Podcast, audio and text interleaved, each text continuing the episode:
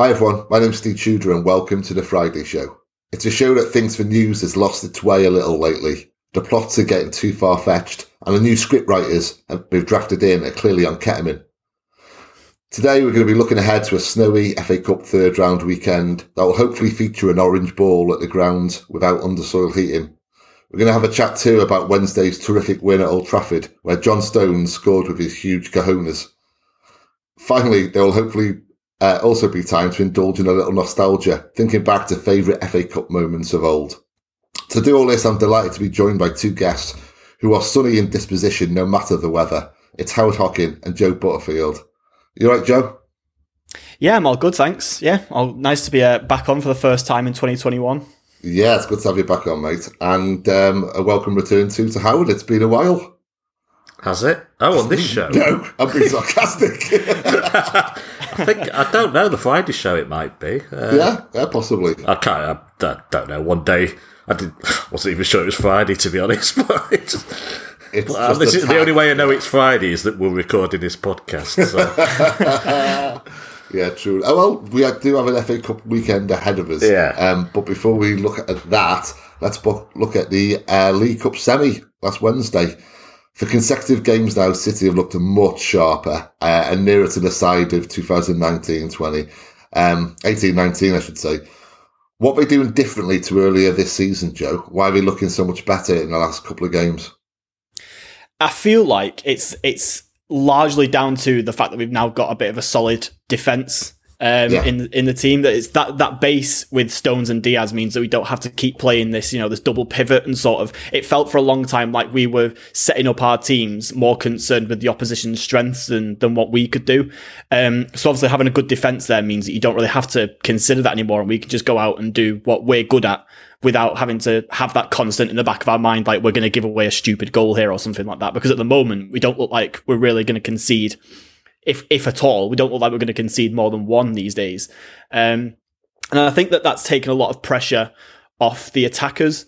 Um, because obviously it, we went through a period where no one was really scoring any goals at all, and it felt like every time a chance came up, they wanted to make they wanted to make that chance a, like an open net basically. They tried yeah. too hard because they knew that because they knew that there were defensive frailties it's like this you know getting this goal really matters because we don't know what's going to happen behind us.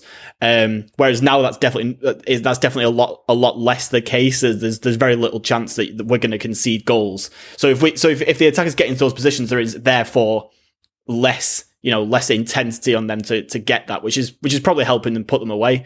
Um, I think is also the fact that players are just coming back into form. I think you know a lot of us were quite down on Gundogan earlier in the season, whether that was just because he was playing alongside Rodri.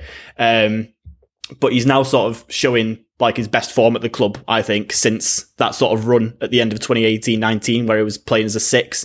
Um, Bernardo's getting a bit more back into it. He's not necessarily bringing goals and assists, but he's having much more of an effect on games than he was earlier on.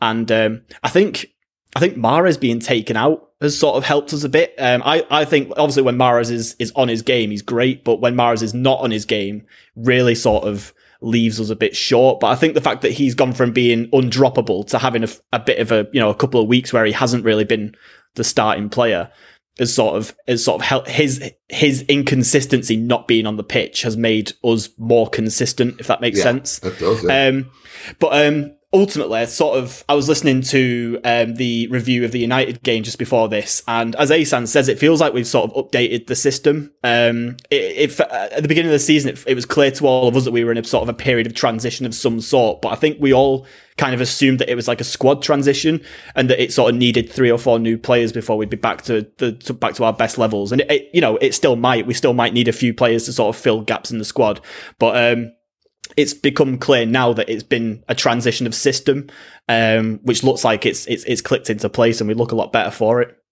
Well, that's certainly my interpretation of it. Would you go along with that, Howard? It feels that kind of, you know, w- whether this has been intended from the get go or whether this has just kind of evolved in, in Pep's mind along the way. But it certainly feels like it's a case of, right, let's tighten up at the back, solid kind of base, and then we start to be more expansive as, you know, yeah. the defense is sorted out. Does it feel that way to you?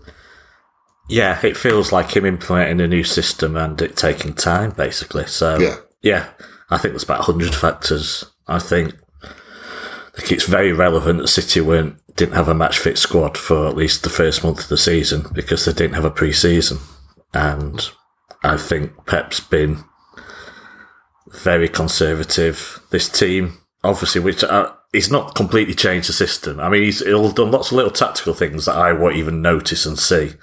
You know, I mean, even things like Cancelo just in possession and out possession and drifting into as a midfielder sometimes rather than a fullback. And it's not it's not been an overall you know completely changed formation type thing. And obviously it's so fluid with Pep anyway.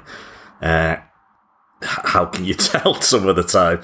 But I do feel he's just been paid. I mean, I've criticised him so much, but you know, it's, it's me backtracking now in a way, and maybe maybe I'm going too far the other way now, thinking everything's brilliant, but it feels like it took time for this team to get going because that was the natural progression of a team that in this, you know, in a year of a pandemic that finished the season later than everyone else and didn't have chance and didn't have time on the training pitch, didn't have a pre-season, and these players had to have a break of sorts. Then we hit a huge amount of injuries in the early weeks of the season you know, lots of little muscle injuries for three or four weeks.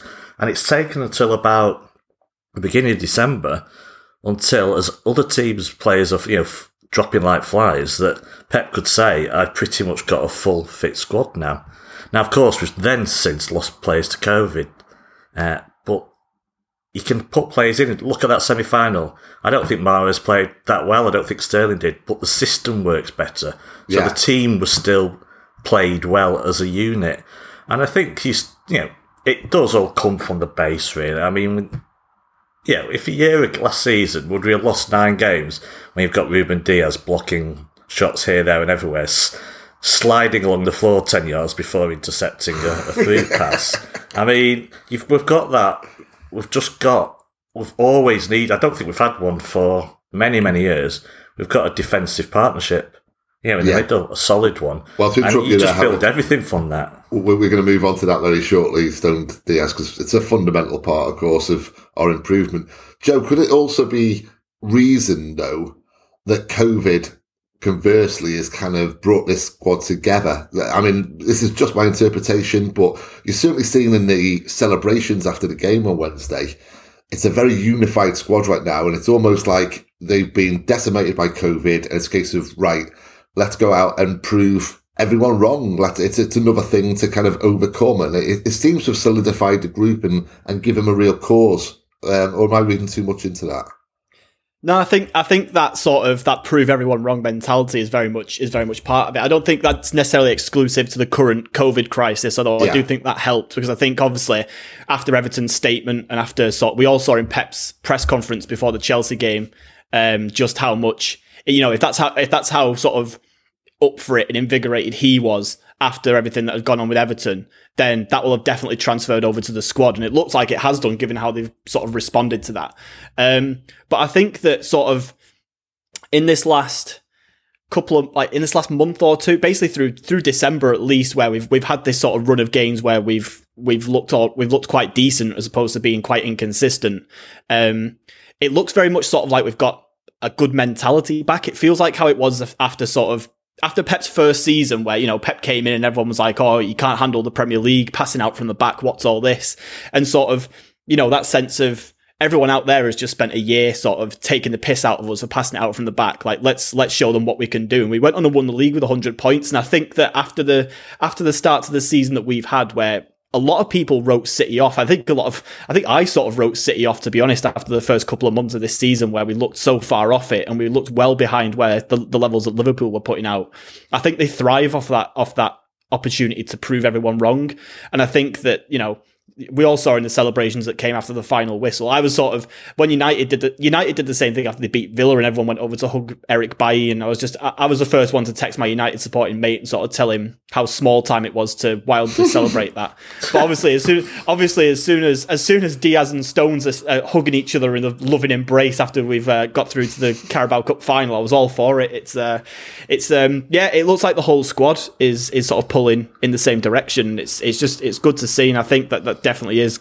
It, it has all stemmed from that. You know, let's prove everyone wrong. Let's let's let's show them what we can do.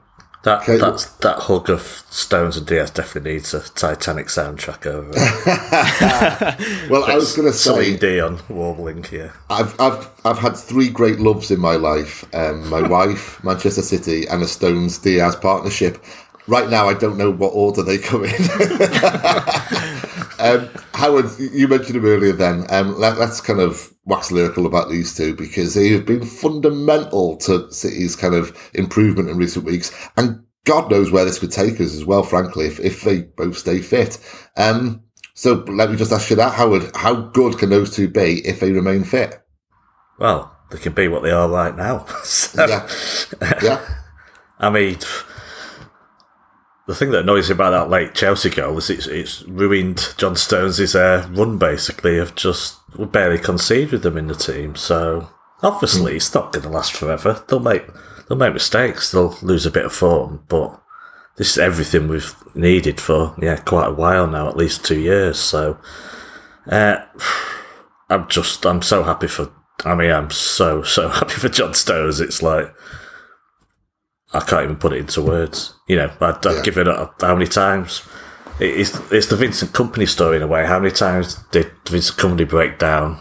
You know, about two to three years before he actually left the club and think that's it. That's the final injury that's done for him. Uh, it's time to move on. And I must have in this summer. I thought that's no way he's staying at the club. But I thought the only way he stays is because he's not sellable. And then I heard he wants to fight for his place. And I thought well, fair enough, but you know, not get my own hopes up, to be honest. And I just want him to stay fit, really, because you can see if he stays fit, this is what you get.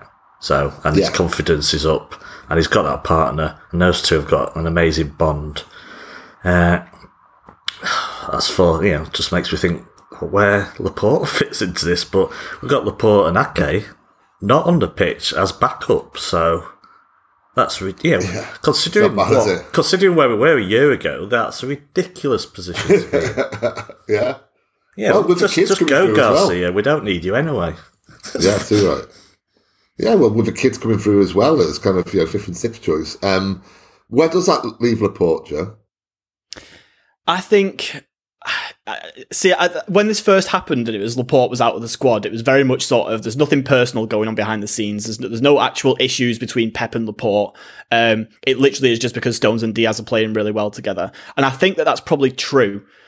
But there's going to come a point where Laporte's probably going to be annoyed that he's not getting as many games as he would be. I'd like to think he won't because ultimately, end of the day, if you, if you can't hack a bit of competition for your place in the squad, then you probably don't deserve to be at a, at a massive club. Um, and, I, and I think that Laporte has definitely sort of shown enough of himself. And you know, we all Laporte was the reason. As soon as he came back from his injury last season, we looked a completely different team defensively. Laporte is an incredible centre back, but at the moment, there's no reason to bring him in. Um, I think he'll definitely he'll still get games across the season because uh, as much as we all might not want to sort of think of it happening, John Stones is probably going to get an injury at some point. How serious it is, we don't. I, I, I can't. You can't really predict, but at some point he's going to be unavailable this season. You would imagine. So Laporte will naturally be the one who steps in for that for that sort of role. But for me, and I know that he's only been here for a few months, but for me, the more concern is um, is Ake. Um, because obviously he's gone from starting for Bournemouth every single week to sort of coming in and being. When he first came in, the idea was obviously that Dias would be a, Dias and Laporte would be the first choices. You know, Stones would be Dias's backup because he's right-footed. Ake would be Laporte's le- um, backup because he's left-footed. But now the two right-footers are playing the games, and so Laporte will obviously be the one who comes in should one of them go down. So then Ake is just sitting on the bench anyway at that point, and it, and yeah, it's a bit. Uh, obviously, you know, new signings that we've made have, have all taken 10 to 12 months to sort of get to adapt to the system and sort of, you know, just adjust to how Pep wants things to be. And it's going to be even more difficult to do that in this season where there's so few one, one week breaks between games and there's no, so much less time to work on the tactical, uh, tactical side of things. But, you know, if it gets to the end of the season and, and Ake looks back at a season where he's only played 10, 15 games, I think you're probably going to have a bit of a, a, worry there on that side of things. But hopefully, hopefully he's up for a bit of a challenge because I think there's there's going to be opportunities for Ake at some point over the season. Same with Laporte, but it's it is it is a bit of a worry. But I don't think long term it'll be an issue. I mean, Ake wasn't even fully fit for the semi final anyway. Well, so. yeah, this is this is the, this is the other thing. Ake has not had the best of luck with injuries as well since no. he came in. I mean, if we if we believe what Pep says every week when he's not in the squads, it's it's because he's not fit. So maybe is Ake our new John Stones now? I don't know. It feels like he's never available for any of these games. So yeah, yeah, player we'll who was rarely injured before he came to City yes. is now injured. Yeah. So. Always the way. Yeah. Okay, let's look ahead to the Birmingham game um, on Sunday. Um, a difficult team prediction. Um, this one, I mean, it always is, obviously, with Pep, but particularly so when I talk about uh, the cup and so many players down with COVID and injuries and the like, and players returning as well, and us not knowing how fit they are. So, um, Howard, let's chuck it over to you. Um, any names that stand out for you that will definitely start? Any names that will definitely not start? Do you think will be rested? Look, he's not going to throw the kids in, is he? Let's be honest. It's just mm. not going to. So, pick, take your pick from the senior players. Let's. Uh, Ederson, not heard anything, was having a test. Felt good and was having another COVID test today, but you'd think Steffen would stay in the side anyway you know, for FA Cup game at home to Birmingham. So again, you know, Ake is someone I'd like to, if he is fit, this is the game for him. And you've got to think of the players that might actually need game time. So I've no idea until the press conference, perhaps from Pep will tell us more. The ones that are coming off, you know, testing positive for COVID. So Jesus and Walker on the bench, were they not yeah. on uh, yeah, yeah. Wednesday? They may be no fits. Or if they're on the bench, then, you know, if they've got match fitness or just general fitness, I think they it would do them well to play because yeah, it actually helps to get fitness to play f- proper football. So those two could be possibilities. Obviously, Sergio is going to start after that. just uh, pick some names out. Mm. You know, I don't know what I don't. I play Laporte if he's available and fit, but we don't know. Uh, it's more a case of who would you rest, and uh, the obvious one is Kevin De Bruyne. But otherwise, will, will otherwise he's going to go strong. He will go strong, I think. So Bernardo was, yeah, Silva was suspended. Maybe he'll play him, but he might rest him for the Brighton match. I mean, it could be anything. Uh, youngsters wise, I mean, you've got uh, obviously Eric Garcia would have come in, but he's injured anyway. Someone like Cole Palmer, I think, tested positive for COVID. Yeah. Uh, Harwood Bellis, maybe. I, I don't know. You may see you. You can have nine subs, so we're going to see some youth players in that squad, definitely. But I still think the vast majority of them will be on the bench and not in the starting lineup. So. Well, Tommy Doyle is one, isn't he? Who's got COVID, if I'm yeah. right? there, and he's someone who I could have actually seen playing. Yeah. Um, last, yeah, but. Uh, uh, Delap, no, he's not going to start if Sergio is. So, no. but I mean, they could, yeah, they could fill the bench with quite a few of them, but uh, I don't. I can't see. He'll still go quite strong because he always does. So. Yeah. Well, I mean, how do you feel about Sergio's um, start in the game, Joe? Um, from what we've seen and from what we've heard, he's he's still struggling right now. And, you know, uh, uh, well, you can imagine him being subbed on the hour, but 60 minutes, does he have it in him right now? Uh, I hope so. I think he's. It's one of those where with Aguero, he's. It's all well and good him getting 10, 15 minutes at the end of games that we're already winning, but ultimately he's got to start a game at some point. And I think yeah. I think Birmingham in the FA Cup is probably sort of the ideal game for him to do that. I've got a mate in um, who I work with who uh, runs a Birmingham podcast, um, and my God, Birmingham are in an awful way at the moment. Um, they've got they've got they've got uh, Karanka in charge at the moment, so they've gone from sort of the the club has gone from playing a lot of attacking tiki taka football to now being this, you know, Mourinho esque sit back and defend. But now that, but but they just can't defend. So that, that you know, for for for for someone like Aguero to sort of come into a game like this, where we're playing against a team that are in the division below anyway, who probably who probably realistically don't have this competition very high in the list of priorities at the moment with the way they're performing in the league right now. Um, it could be a good game for him to get into. And I think ultimately it, it's one of them. If, if he just runs around a bit and it gets his fitness levels up and doesn't necessarily have the best actual performance, but gets some like some minutes in his legs, then I'd like to think that because it's Birmingham, we could probably still win the game yeah. with that happening. Yeah. Um, but yeah, it's uh, if he gets sixty minutes in his in his legs, I'll be I'll be more than happy. But I'll be I'll be happy with him just playing a half of football, to be honest. And then if we're doing well at half time, then uh, Pep, please bring on Delap, but I, I don't think he will. But um, yeah. yeah. I'd quite like that to be the that's the ideal situation you've for got, me. You've got to take the gamble at some point and start him, haven't you? Yeah, yeah. yeah. Otherwise, what's the point? Yeah. Uh, I mean, I've, got, I've got a Birmingham supporting friend as well. I texted her yesterday saying, Are you confident? And she just laughed back at me. So she would consider a 3 0 an excellent, a 3 0 defeat, obviously, an excellent result for Birmingham. But but these are what reserve games are for. I mean, scrapping the Central League is, you know, I, I you know, I know there's a variation of it, but, um, you know, Sergio, you need some reserve games that's what that's how it used to be. Players would come back from injury, play a couple of reserve games, but yeah, we never do that, do we? We don't. No. I, I, don't think I've. I don't think the. I can't think of the last time, apart from was it when Tevez had to play a, a, a game in the reserves after he came back from after, after Mancini banished him after the Bayern thing. I'm sure he played a I'm sure he played a reserves game, didn't he? And then that was I think that's the last time we've put a first team player in the reserves to get some fitness levels yeah. up. But maybe it's well, just it, not how it's obviously not how Pep does things, is it? All due respect to Birmingham, but it'll amount to a reserve game possibly on Sunday, given how poor they are right now. I mean, who knows though? It's a, it's a cup; anything can happen. Yeah, they um, do pick out the the odd good result, bizarrely, yeah. but they're generally terrible for the next four. So, yeah, I think they won. Might have been Brentford or something like that, or won at Preston, but then they'll concede four, you know, lose four one home to Middlesbrough. Uh, it's just, it's a shame. Really. This is, this is the match really that's hit me. I say I know Birmingham know a couple of Birmingham fans anyway who would have been out with on Sunday. Yeah, uh, not yeah. not at, not in the ground, sat next to them. Obviously, this would have been a wonderful experience because you know City sell out for FA Cup third round games. It would have been a tenner probably to get in. Birmingham would have doesn't matter how bad they're doing. They'd have sold out that the third tier of the the South Stand. It would have been a brilliant day. So, but. Yeah. I've always liked Birmingham because I think it was 87, maybe 80, 88 for 88 um, at St Andrews and they were trying to get rid of the board and they were singing sack the board and then the City fans started singing sack the board so then the Birmingham fans applauded us we applauded them and it was just a, a nice little loving uh, very rare in football.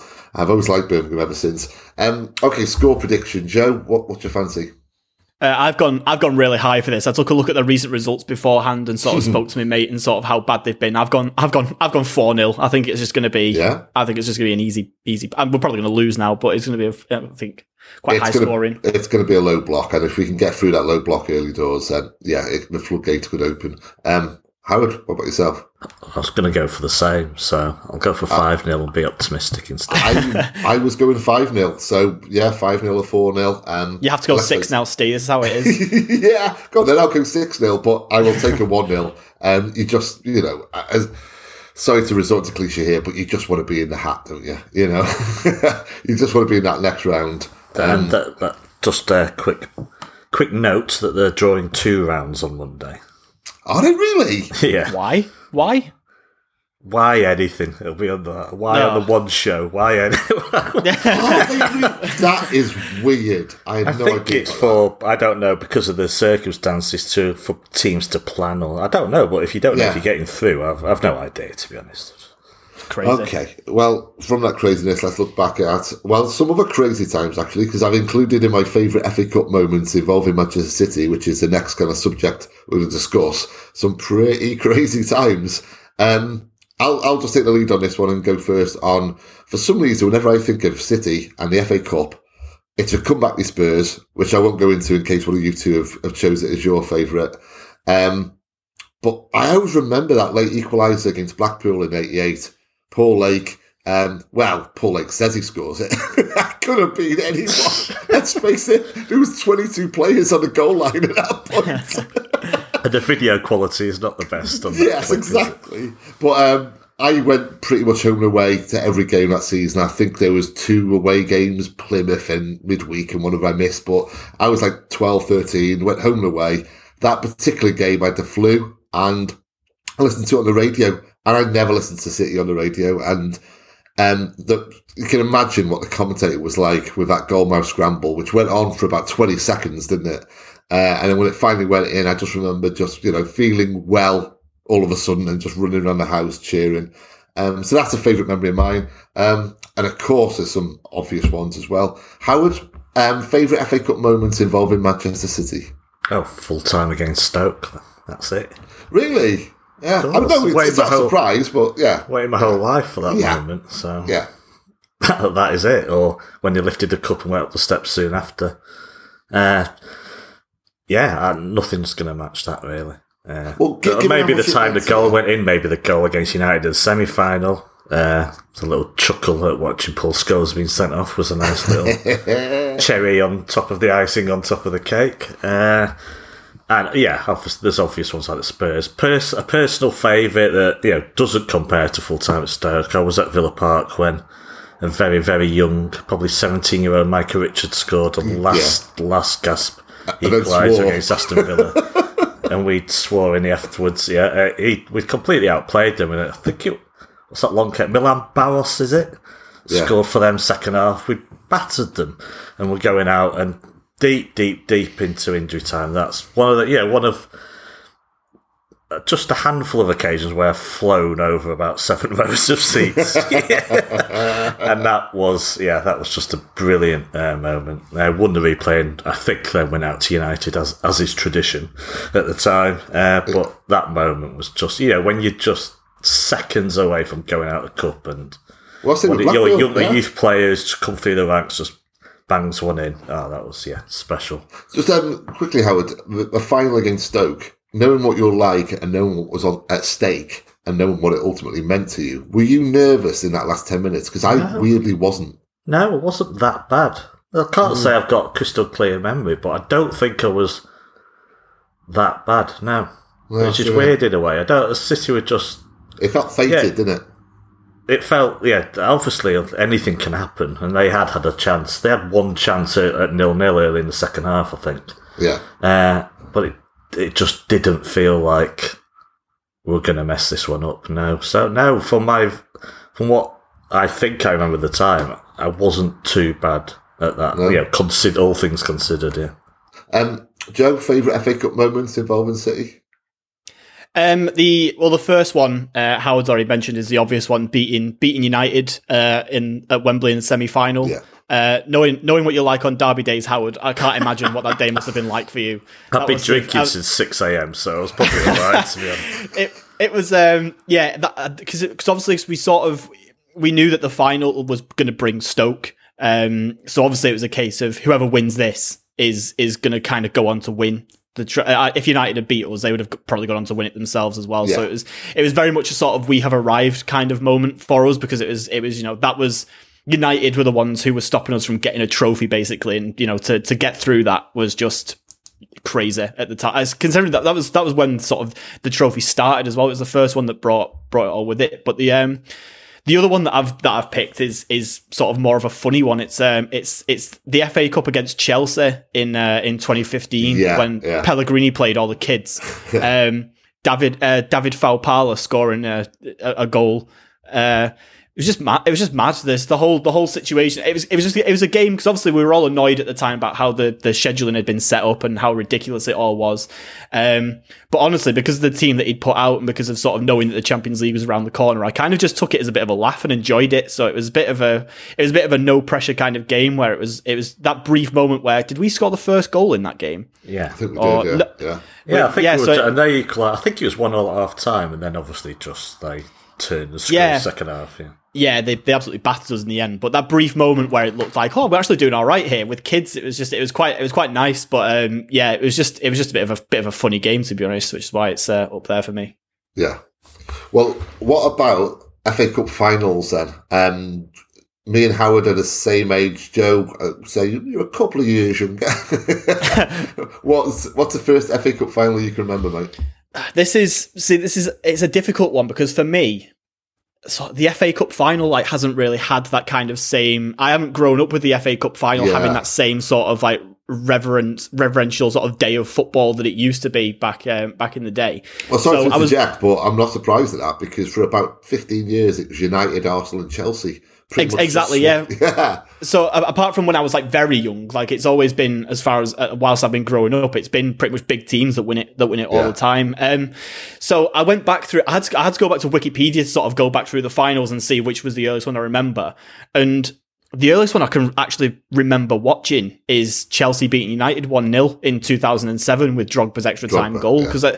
I, I look back at the previous ones, I recognise the score lines and I, I, I, remember that they happened, but I, I couldn't tell you a single thing about the games themselves or who scored or anything like that because it's just, they just fade into memory. So, yeah, the only one that I can actually remember physically watching the earliest is um is is that is that final because I just remember obviously back when you, especially when you're quite young as well, like sometimes laughing at United is more important than celebrating City winning. So it was uh, it was particularly hilarious going into going into school the following days and just taking the piss out of United mates. I mean, but, that's um, got nothing yeah. to do with age. I'm, I'm, I'm in my forties. I still feel that way now. yeah, my first memory is about 2007 as well.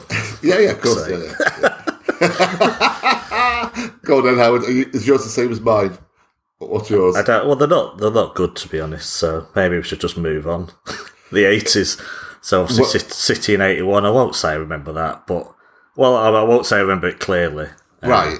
I, I, I, we're the same age. What's, what's the I know. Well, my, you know my memory. I don't really remember much of childhood. I don't. Remember, you know, people who no, but you know, people who remember every single detail of a children's program they watch. I'm like, how yeah. do you remember stuff like that? And really, I remember more. Yeah, like United Brighton, 82 83 after the replay. They missed mm. a chance. And like the Everton Watford games that followed, and obviously, yeah, United, I remember that clearly. Yeah, Moran being sent off against United Everton and then winning an extra time with that brilliant goal. Yeah. What's his name? Whiteside, Norman Whiteside. Whiteside. Yeah. Don't know if he's the youngest scorer at the time. And then just after that, there was some, you know, belters, Coventry beating Spurs and Wimbledon beating Liverpool are ones I definitely remember a lot more. So you probably, yeah, because of my rubbish memory, I'm probably, it's really the, till you get to the mid 80s that I have stronger memories of them. And, well, yeah, I used to, you say it's just a different world then. I used to put my full city kit on. go around to me. I was, I was 22 at the time. uh, go around to my mates at the bottom of the next road of the cul-de-sac, and we'd just watch the whole day yeah. teams arriving, the build up, the road to Wembley. And obviously, I don't know if United were playing, I can't remember what I was thinking, but there just wasn't that tribalism there. So it was just, it was an experience. The whole final day was an experience, yeah. uh, which is sadly gone now. So. Well, I remember 81. That was the first, first one I remember quite clearly, being at my nan and granddad's in Colwyn Bay. And um, my brother was a City fan. I was just becoming a City fan. I was six or seven. Um, but I also remember liking the Spurs kit. Um, but they obviously hurt me because the following year, that's the one I really remember well, QPR Spurs, and really supporting QPR because of, you know, wanting revenge on Spurs. So, um, yeah, I, do remember them. Um, I remember saying to someone that I was both a QPR and a City fan. Jewish. Yeah, yeah, because I really 93 20 must have been difficult for you then, Steve. it really was. Yeah, yeah. Until the date stayed up. yeah, exactly. I celebrated twofold. um, okay, let's look at the kind of wider implications of this weekend. There's players coming down with COVID. There's teams having to pull out the tournament. Um, Shrewsbury, I believe, is one, um, giving Southampton a bye. And yet, this is still the FA Cup third round. It's still a special fixture on the footballing calendar. And maybe we need the special moments like that right now. Um, how do you feel about that, Joe? Do you feel that football, maybe just kind of looking beyond the FA Cup in just the last kind of six months and, and last year, has football played a really important part in just keeping us going? Yeah, I, I had a um, I had a listen to sort of the chat that because um, I think you spoke about after the Chelsea game with Lloyd. Um, and, I, and I sort of fall probably close to what Lloyd's view was about it. To be honest, I think football being around at the moment is like is quite is really important to me at the moment. But like the football itself feels less important, if that makes sense. Yeah. Like um, Rory Smith, I think it was, who I don't really generally have a lot of time for, wrote a good thread on uh, on Twitter about how like the sort of relentless, non-stop nature of all the football has made it feel like it's not an occasion anymore. It's sort of just like it's just background noise. Um, but having said that, it's quite it, it's quite good background noise. It's a way to sort of escape and just like not really worry about things at the moment. I think the United game is a prime example. Um, obviously, well into Derby Day mode when that game was was happening. But about halfway through the game, um, my girlfriend's brother texted me saying, "Yo, have you seen what's going on in America right now?" Mm. And I hadn't, and I had no idea what was going on. To be honest, looking back at it, I'm quite happy I didn't have a clue what was going on because you know if it wasn't for the football being on, that that would have been very much like at the forefront of what I would have been watching or sort of reading about at the time, which would have been a lot more of a depressing way to spend an evening, hmm. uh, given you know on top of everything else that's currently happening at the moment. Um, and that's not to say that I just sort of want to blank it out anytime the world's a bad place, because you've got to think about it at some points. But I just want to sort of be able to acknowledge it when I feel like it and not just have it relentless or just beat into me every day. And I think, I think football, especially with how often football is on as well, it feels like it's basically daily, sort of provides that uh, ability for a lot of people to forget about things like, you know, constant COVID updates, constant, you know, Brexit updates, the American election, stuff like that. just beats you over the head every single day otherwise, which, you know, just takes over your daily life. I've seen, I've seen a lot, a few people. Obviously, we had the we had the COVID numbers spike um, at the beginning of this week. I think it was, but it's sort of around the same time that City's numbers went up, and a few people were sort of calling for the closure of elite sport as well. Sort of, uh, you know, I don't really. I, I think that's a pretty I don't think there's any need for that, to be honest. I think football's sort of one of the safest industries going at the moment. Players are constantly tested. Um, they're monitored daily on a physical level anyway. Um, they're sort of, they're far more safe from COVID than say, for example, my girlfriend who's a primary school teacher. Um, and I know a lot of people sort of say, well, it's only football. It's not worth the risk. But, you know, I hate to be the guy who brings up the wages, but it's a risk they're quite handsomely rewarded for. And they're far more rigorously tested than anybody else in the country anyway. So I think if they're, if, if they're going to get it, they're going to know about it and they're going to be able to take the necessary steps to make sure that, you know, that they don't pass it on and everything like that. So for me, I think that that's something that the, the, the protocols are in place for football to continue. The sort of capability for football to continue is certainly there. And, um, yeah, I think that for the sake of the mental health of a lot of people, you know, millions of people watch it every single day. And I think for people's mental health and sort of for the ability to escape, escape what's sort of going on in the world generally on a daily basis, it's, it's, that's far more important to me right now. A week ago, I didn't want football you know, wanted it all closed down. Then we beat yeah. Chelsea, Liverpool lost to United. it's been a good. It's been a good week, and I think football has to continue, Steve. well, Howard, we've we've talked about this a, a few times at other pods. Um, so let's just say that, that football was shut down right now. There was no FA Cup games this weekend. Uh, how much of a difference, how much of a contrast would that be to your, um, and I don't say this lightly, your kind of mental health, really, getting through the next few days um, in comparison to there being wall to wall football. And I do appreciate what Rory Smith said. I agree with him, and I do appreciate what you said, Joe. And you've said similar, Howard, as well, where you've said it's in the background, it feels like a screensaver almost. But hmm. without that there, without that screensaver, how depressing would this weekend be? Indeed, yeah, I, I agree. Oh, I think what uh, the point made by who was it? Sorry, that made that thread. Uh, Rory, Rory Smith. Smith. Yeah, yeah, I've not watched match of the day for about a year. Mm. Because I don't need to, because every single game has been piped into my true. living yeah. room. I'm exact. I'm exactly the same. Relentlessly, that I don't need to. Yeah, I don't. Just, just nothing I want to watch. Uh, so yeah, no, you're right. But the caveat is, I've just looked at the you know, for this podcast, looked at what's on. and to be honest, I could tick ninety percent of them off and go.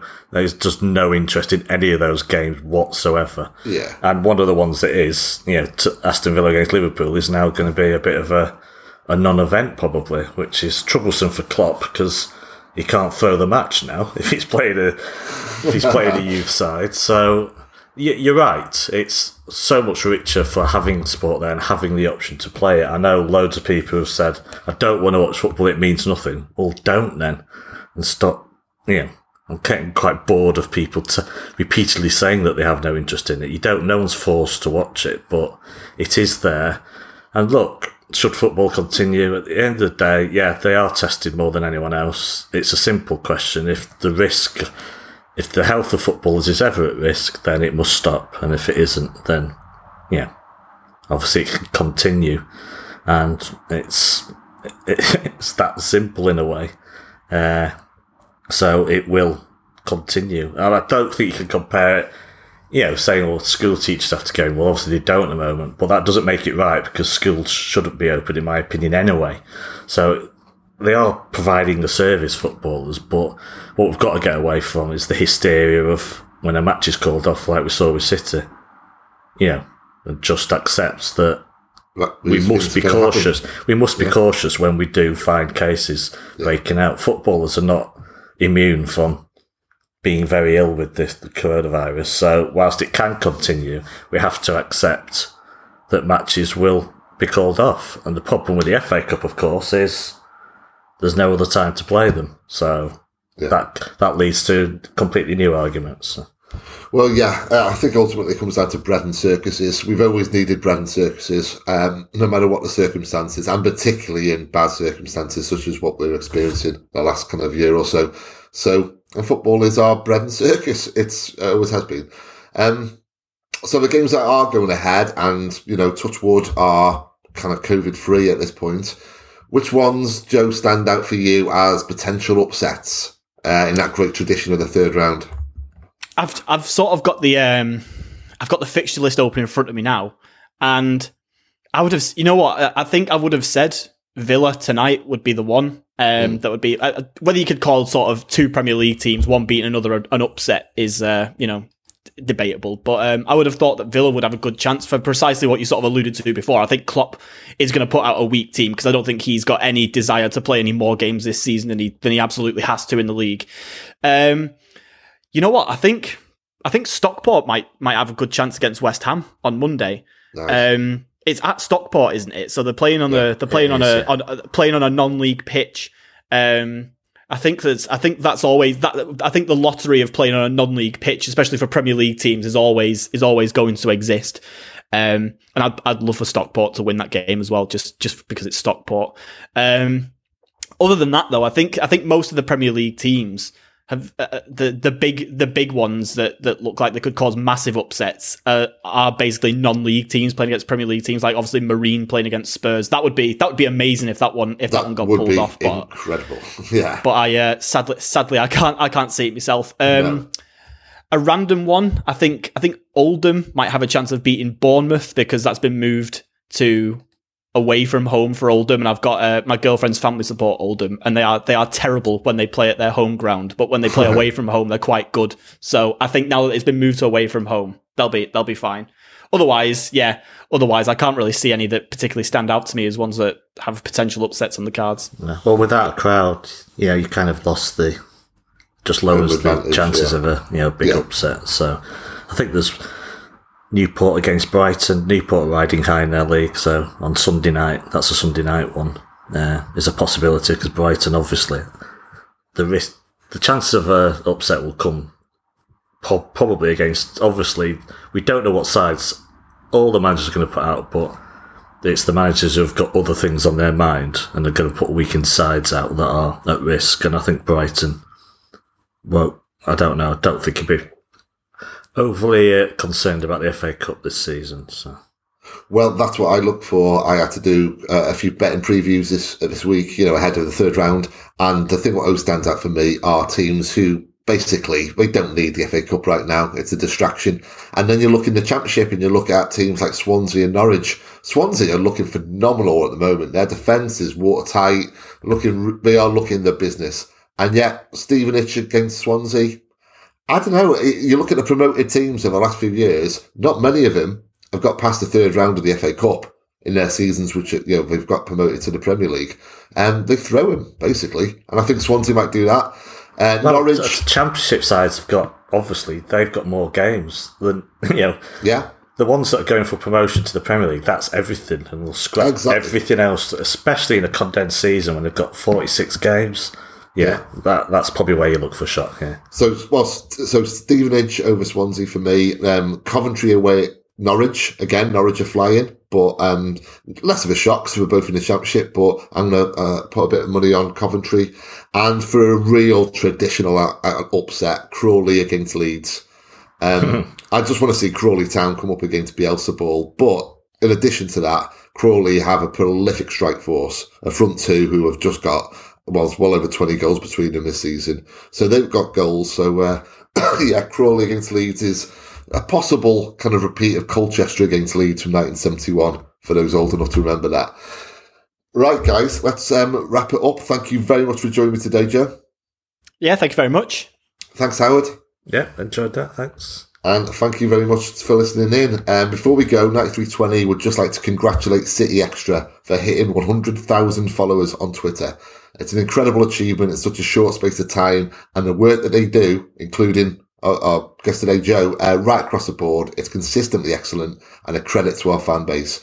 I'd also like to personally say, as someone who's worked in this area for some years now, that this past year it feels like there's been a sea change regarding the sites, blogs, pods, and vloggers who are involved with City fan media. There used to be petty rivalries we used to keep to ourselves.